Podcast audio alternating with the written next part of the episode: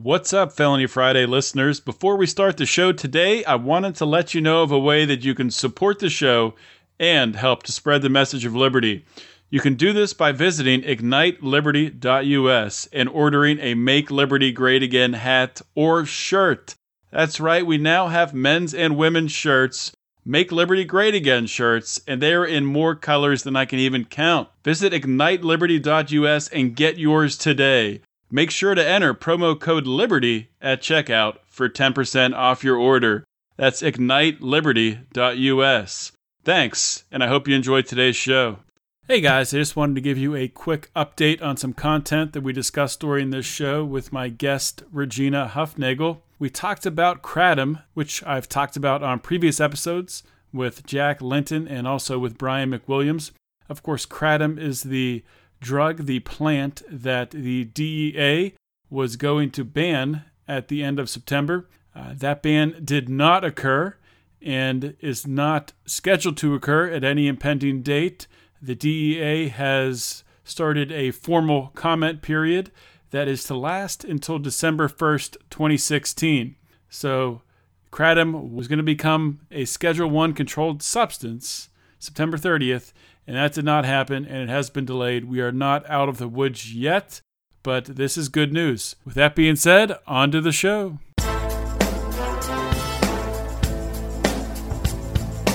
Welcome to Felony Friday, a presentation of the Lions of Liberty podcast. Here is your host, John Odermatt. Felons, friends, and freedom lovers, welcome back, and thank you for joining me for another edition of Felony Friday right here on the Lions of Liberty podcast. For those of you new to the show, each and every week we try to find either some news stories to discuss or we find a guest, an expert in a certain area to bring on the show to shine a light on the broken criminal justice system. And today we'll be turning our attention north of the border up to Canada and we'll be focusing in on a new law that was passed up there that legalizes prescription heroin in some cases. So before we get to talk about that story, before we get to introducing my guest for today, this is the 41st episode of Felony Friday. And that means you can find the show notes with links and notes to everything we're going to talk about at lionsofliberty.com slash ff41. Now, my guest today is Regina Hufnagel, and this is actually Regina's second appearance on Felony Friday. She first appeared way back on episode three Regina was actually my first interview guest on this uh, new Felony Friday show back then, back in January of 2016 this year.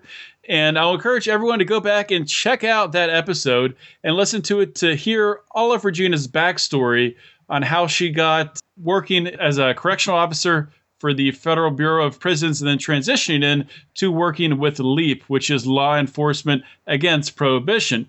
LEAP is a nonprofit organization made up of current and former members of law enforcement. And we've actually had on a couple uh, LEAP members in the past. We had on recently Diane Goldstein to talk about the potential legalization of marijuana in California. And last week we had on Michael Wood. And of course, we talked about current events, Black Lives Matters, and gun control, and things of that nature. So check out both those episodes as well. Regina, it is great to have you back on Felony Friday. Thanks for having me. As I talked about in the intro, Regina, this is your second appearance on Felony Friday, and we're happy to have you back. And your first appearance, we really did dive into your background and talked about your experiences working in the criminal justice system, working in the prison system. But for those that haven't heard that episode, could you give maybe a quick, maybe like an elevator speech on, I guess, what happened that caused you to want to leave that line of work and then to get involved with LEAP? Sure. So the quick elevator pitch is I worked for the Department of Justice and the Department of Defense for almost 15 years. And when I worked in the receiving and discharge department for the Federal Bureau of Prisons, uh, was really when I got to see the injustices in sentencing overwhelmingly when I would release and admit inmates. Uh, the ones that had the longest sentences were overwhelmingly black. And to release an inmate who was serving a 10 to 15 year sentence for possession or possession with intent to distribute, and on the same day releasing a white guy who's a child molester and he only got three years, that sort of thing became haunting. And it happened sometimes daily, definitely weekly.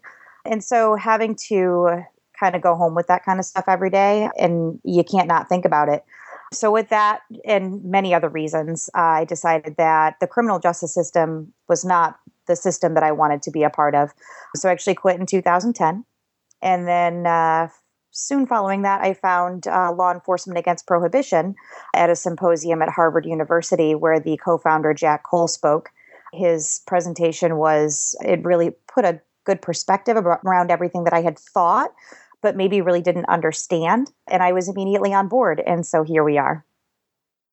So, Regina, just to dive into that for a minute, I mean, I can't remember if I asked you about this last time or not, but your coworkers at the time when you were working as a corrections officer, were there conversations between those that, that you worked with about what was going on, about you know the racial profiling, about you know, like you said, a, a child molester being set free, and, and somebody who's charged with a nonviolent crime being booked for ten years or more? Not really. I, we certainly did talk about how it's incredibly inappropriate and the system has got problems when someone who's a child molester is only serving three years. And we would talk about what's going on in the system that creates that situation. But it, it's not really discussed that there's such disparities between drug sentencing and violent crime with actual physical victims. It's an interesting transition because we are going to talk about drug prohibition today. We're going to talk about not a change in drug prohibition in the United States, but in Canada. And recently, I think it was maybe, I don't know, maybe a month ago or a few weeks back, Canada announced that they were going to make a move to legalize prescription heroin. And uh, we talked about this on a previous episode of Felony Friday. We didn't really get into the details mostly because we had some questions about how it was going to be enforced and really what the law meant and how they were going to choose which individuals would be eligible to receive these prescriptions. So that's why I wanted to have you on to talk about this to dive into it. Mm-hmm. So I think the first question that I would have is how is this new law in Canada structured and who will be able to use this program? So it's modeled after the Swiss heroin assisted treatment program.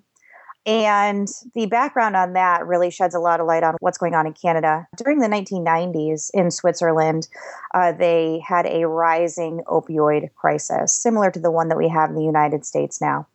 And they really made a fundamental shift in their approach to the problems that are caused by heroin addiction.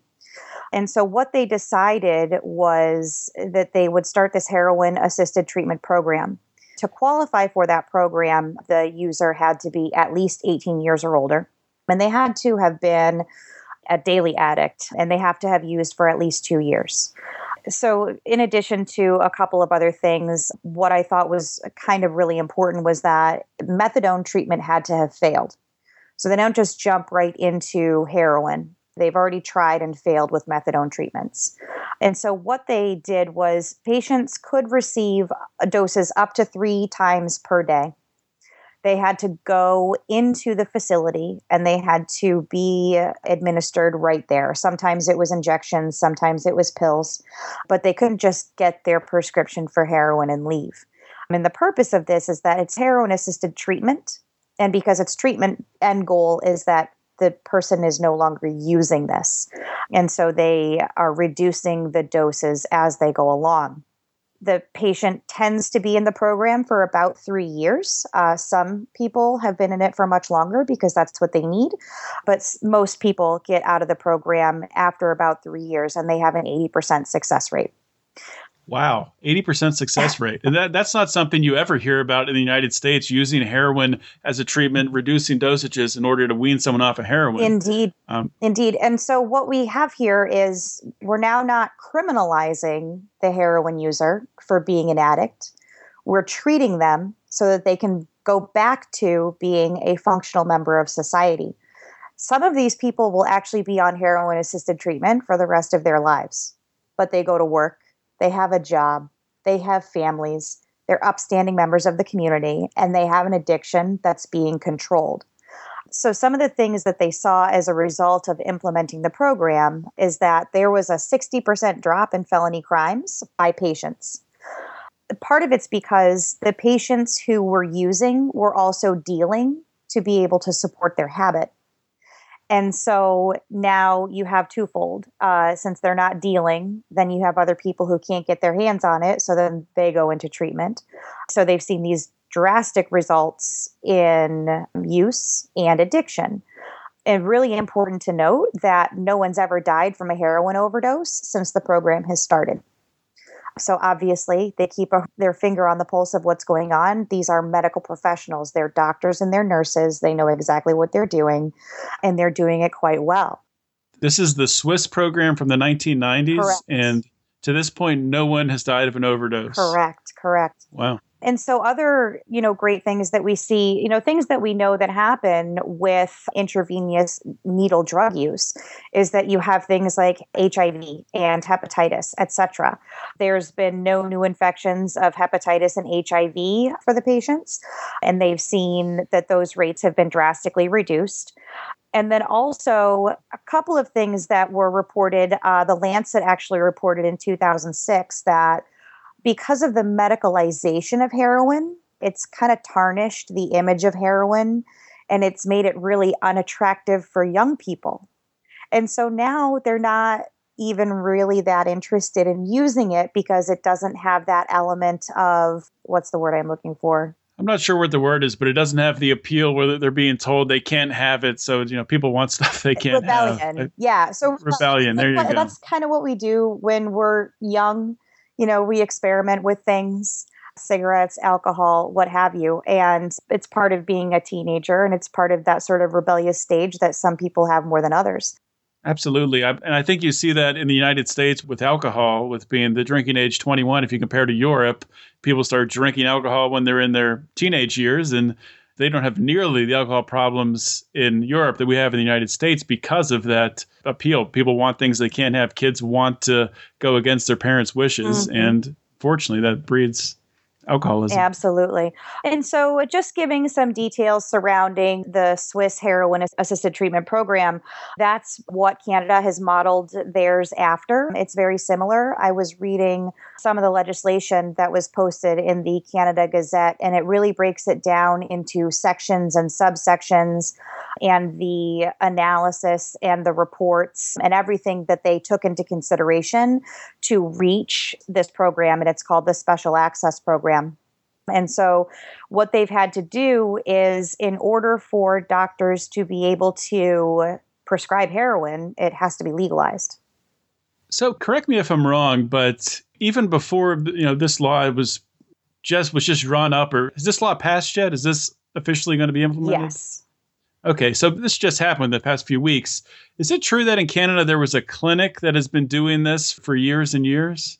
From what I understand, the clinic has been open for a long time, and I don't know that it was that they gave the patients heroin, but that it was a safe place for those patients to go in and use heroin so that if they did end up overdosing or whatever the case may be, there were medical professionals who were there on site and they gave them clean needles and they really provided the safe environment that was necessary so that they could be safe while they were addicted. Okay. But that clinic was sort of an inspiration also for this law, I guess, along with along with the situation in Switzerland. Mm-hmm, indeed. I understand. Yes. So is this law structured the same way as Switzerland? Is it going to be more narrow, or will anyone who has, you know, maybe their treatment has failed, their methadone treatment has failed, will they be able to get in this program to be able to, to get prescription heroin? Yes, again, very, very similar. And obviously, I think that the biggest change, like, I don't want to say changes, adjustments that they're going to have to make is that their their healthcare system is different than in Switzerland. In Switzerland, they have socialized healthcare However, the heroin assisted treatment program in Switzerland, the patient still has to pay, I think it was $700 to be in the program, thus deferring the cost of the socialized healthcare. I think that Canada is going to be doing a, a, similar situation, perhaps not. All of my research has not indicated that that is something that they have or have not considered. So, from everything that I've read thus far, it's mostly very similar to what they're doing in Switzerland. Could you see this happening with other drugs in Canada? Is there any any other examples of something like I don't know, someone who's addicted to cocaine mm. or something like this could work as a way to wean someone off of, of a drug like that? I don't actually have any information that a heroin assisted treatment program would help with that. Not heroin assisted, but a different drug. If you had prescription cocaine, something like that. Okay. I don't have any data on that. I would venture to guess that based on all of the evidence that we have to show how harm reduction is a better treatment option than, you know, putting somebody in prison. I would venture to guess that you might actually be able to apply harm reduction to every addiction situation and probably get far better results than what we're dealing with in the United States right now, which is massive overdoses. And nobody seems to have an answer.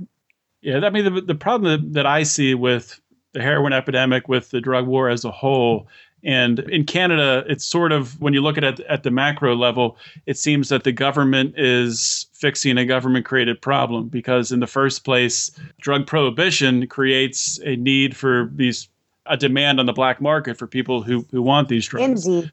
Yeah. Which on the black market it's less safe.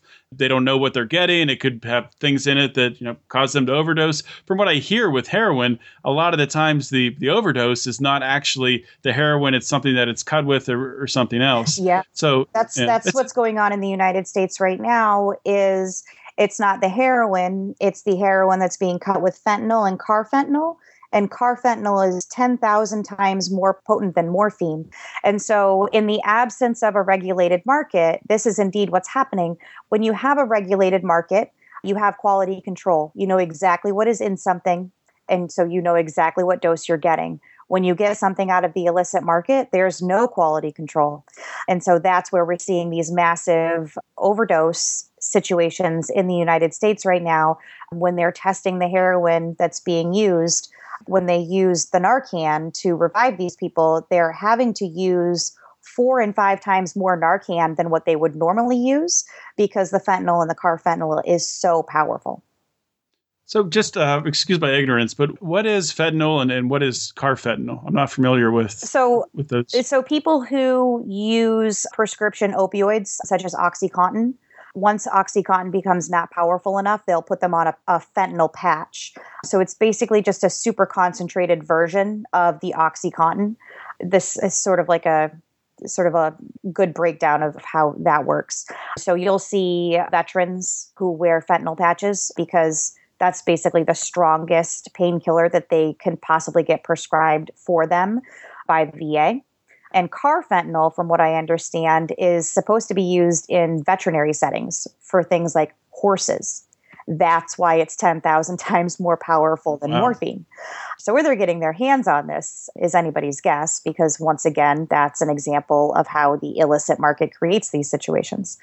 And so, there was, I think it was North Carolina or South Carolina, in one night, they had like 27 overdoses. Um, and they tested all of them, and the test came out positive for fentanyl and carfentanil.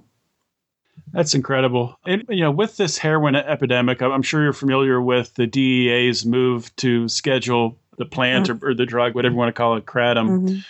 And as far as I know, they're, they're still going through with it. And at the end of September, beginning of October, it's going to be effectively banned. It's going to be Schedule One, at least temporarily. Mm-hmm. And is that something that I mean? It's obviously it's it's an unfortunate thing. This is something that I guess people have used in the past. They they've used kratom in order to wean themselves off of mm-hmm. off of heroin. Are you familiar with that? A little bit. I was actually reading an article. So two things is the fastest growing demographic of people in the United States who are becoming addicted to opioids and overdosing on opioids are is white women. Essentially, you're looking at a bunch of soccer moms who have a prescription because, you know, maybe they have rheumatoid arthritis or whatever it is that they have and they've become addicted to these opioids and when their prescription gets cut off they have no choice but to turn to street heroin. And so that was the article that i was reading which in complement to that the woman who started the it's like the kratom foundation she has some sort of systemic pain issue and she is leading the charge against this because she was addicted to opioids and as a result of finding kratom, she was able to get off all of those and she was able to manage her pain. Shockingly enough, she's a white soccer mom. yeah it's really a crazy thing. Two people that I know very well. I had one of them came on the podcast in episode 39 to talk about. He said chronic back pain since he was a little kid. It's something he was born with. The, the vertebra in his back aren't aligned right, and at the end of the day, if he works all day, his back is just in severe pain. But he's been able to self-medicate himself with kratom. I know a couple people that have been able to, and they're in a situation right now where it's not going to be available, and um, they're going to be maybe unfortunately, I hope not, they might be forced to go to a doctor and get some form of opiate prescribed to them, sure. which is just it's not a path you want to see people going down. No. And so the good news is is that even if they do schedule kratom, kratom, I don't even know how you're actually going to say it. Either, either I've said both. I'm not sure. the good news is is that we do have uh, medical marijuana legislation that is in so many states. Um, we have legalization in so many states that are on the upcoming ballot initiatives for November. And so, while I think it would be incredibly fortunate to remove kratom from the hands of those who truly do need it, there could, you know, potentially be coming up for them an alternative that's very similar that would be plant based. With all of the information that's coming out about marijuana these days, in terms of the efficacy of what it can treat and how it can treat it, and why, you know, it could be a, a potential replacement. One of my very good friends, uh, he's a war injured veteran. Uh, his bottom five vertebrae are fused to his sacrum. He walks with a cane. He's in chronic, constant pain. He was on 57 different prescription medications from the VA, including a fentanyl patch, and he was suicidal. And he was able to come off of all of his medication and eliminate all of his pain by using medical marijuana. So if the worst case scenario happens and Kratom does end up on the schedule, thanks to the 10th Amendment, hopefully most states will continue to pass legislation that's going to give people better access to medical marijuana and they can just trade one for the other, hopefully. Yeah, absolutely. Uh, just one last question for you, and it does have to do with marijuana, medical marijuana, legalizing recreational marijuana. If you had to look into your crystal ball, and obviously you were just saying that more and more states are are legalizing both, either medical or recreational. Do you see a point in time, maybe two years, five years, ten years from now, where marijuana is legalized at the federal level, or do you think it's just going to be a state by state? Thing for who knows how long? I think it'll probably be a state by state thing for a little while, and then eventually it's going to have to come off the Schedule One. What I'm seeing overwhelmingly, because I'm so active here in Massachusetts and because it is on the ballot for November, I have been exposed to so many people who are activists, and these are not junkies.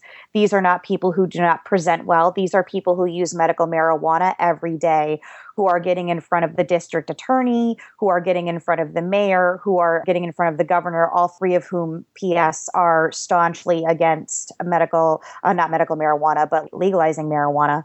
They've degraded into such ridiculous reefer madness arguments that it's pretty laughable. And so, what I'm seeing with all of these activists is that because they make such great representation for legalizing marijuana, because, for example, we only have a medical marijuana program here in Massachusetts, and also because it's legal to possess for an ounce or less. Unfortunately, though, simple economics says that when the supply is low and the demand is high, it becomes very expensive. And so our medical marijuana program here is pretty woefully inadequate. We really only have 10 dispensaries, which means there are some people who their round trip to get their medicine is four hours. Nobody's got that kind of time. And so, if we legalize marijuana, for recreational use, then you increase the amount that's in the market and thus the price goes down. So not only are they now not driving four hours to get their medicine, they're also not spending between $400 and $800 a month for their medicine because now they have easier access unfortunately, as you know, the, the, government's not looking at it from an efficiency model or even something that makes economic sense. They're looking at it just as a way to to hold an office, a, a way to campaign, a way to keep their power. Unfortunately, I got to tell you, I love it because these people are really showing how inadequate they are at their jobs. Because at the very least, for people such as myself who don't use marijuana I see it from the standpoint that prohibition doesn't stop anybody from doing anything. It just creates violence, it creates cartels, and it creates corruption in every level of government.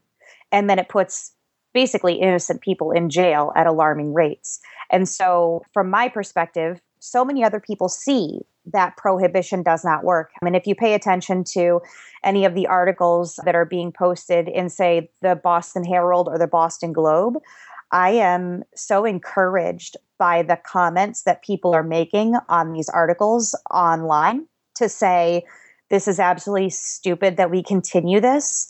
This creates crime, it creates cartels we need to stop the madness. And these are people who mm-hmm. simply because they recognize that prohibition doesn't work, they will vote to legalize marijuana. So maybe that's just because it's my bubble that I'm in right now that I'm so optimistic about it. But I do see that this is definitely a wave that's coming across the nation. We see legalization and medical marijuana happening all the time in states. So I think it'll probably continue.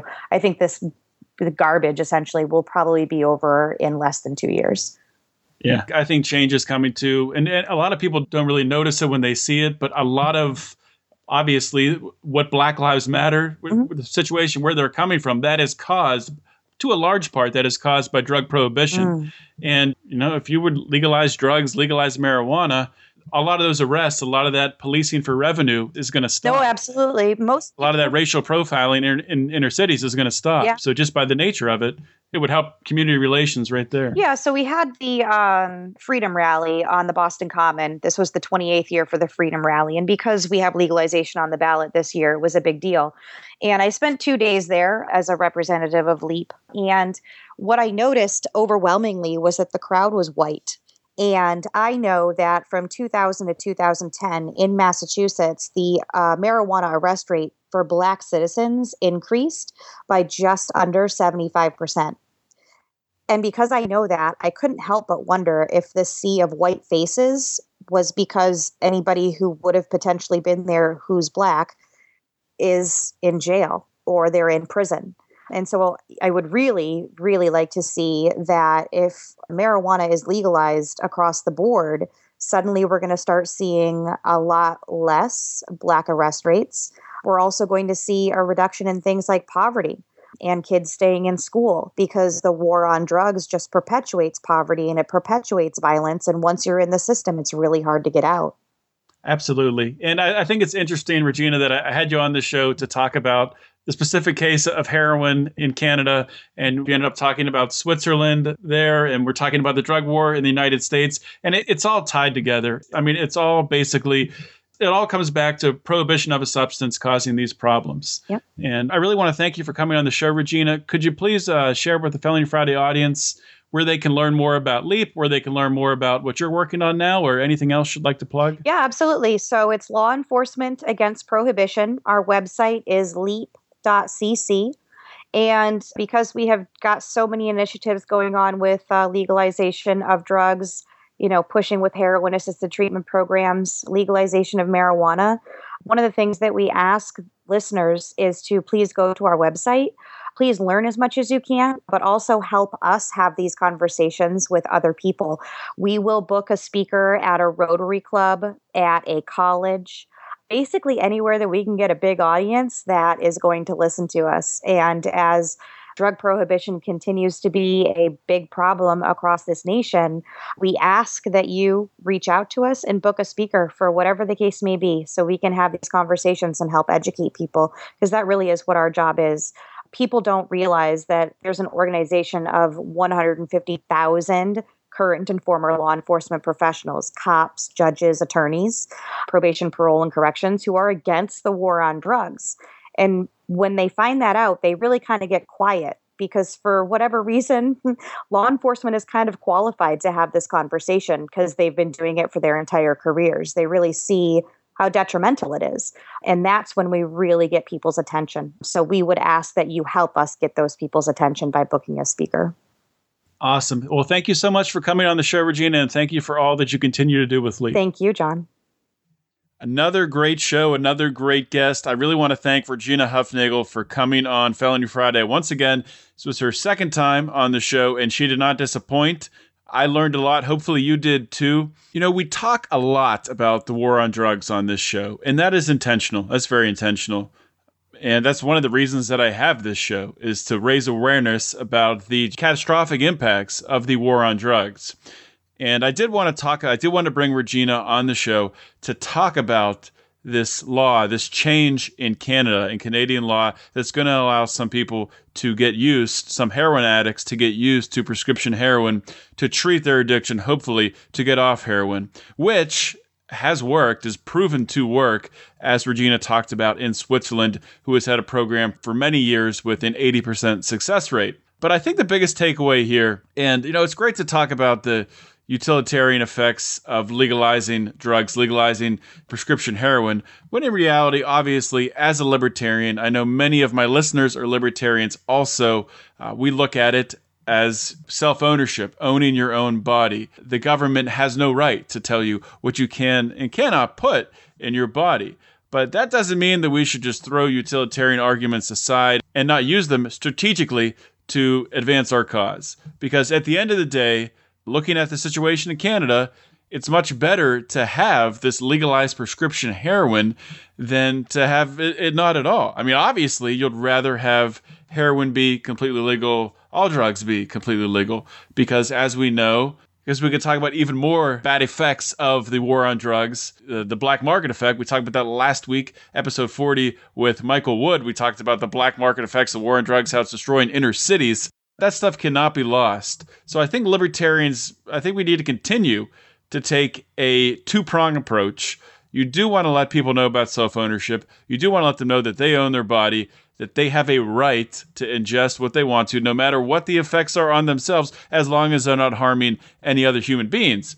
But at the same time, you do want to bring up these arguments and let people know about the the program in Switzerland. You want to let them know about what's going on in Canada and any other programs that are out there because there is nothing wrong with taking incremental steps towards liberty. I really don't think we're going to have legalized heroin, legalized cocaine, legalized weed on a federal level tomorrow but we'll take steps. And part of that taking steps is what they're doing right now, what's happening in the United States with marijuana. I mean, you're seeing marijuana in many states. Medical marijuana is becoming legal. Recreational marijuana, there's many ballot initiatives coming up, I think in like six or seven states to make it legal and it, it will be taxed and um, that's unfortunate that's going to be taxed and sucked into the system but it's better for marijuana to be legal it's better to have medical marijuana than no marijuana access at all it's not the ideal situation, but I think it's something that we need to accept and take a step forward and keep incrementally marching forward towards liberty. So, thank you guys again for listening to today's show. I really, really do appreciate it. I just wanted to let you know of two ways that you can help the show. First way, if you listen on iTunes, even if you don't listen on iTunes, please go over to iTunes, give us a five star review, leave us a comment, and if you have an iPhone, you have some Apple products, be sure to subscribe to the show via iTunes. If you don't have Apple, if you get your, uh, your, you know, if you have an Android phone or something like that, please use Stitcher Radio or another podcatcher to subscribe to the show. It really does help us a lot. And the second thing, if you have not yet joined the Lions of Liberty Forum, please do so. It's very easy. Probably do it in about a minute. All you do is you go on Facebook, punch Lions of Liberty Forum in the search bar at the top. It'll come up, and uh, we'll get you approved as quickly as we can. That's it for today, guys. Uh, another awesome show. I want to thank Regina Hufnagel for coming on and dropping some knowledge today. That was awesome. So, thank you guys for listening. As always, this is John Odermatt signing off. Always remember to keep your head up and the fires of liberty burning.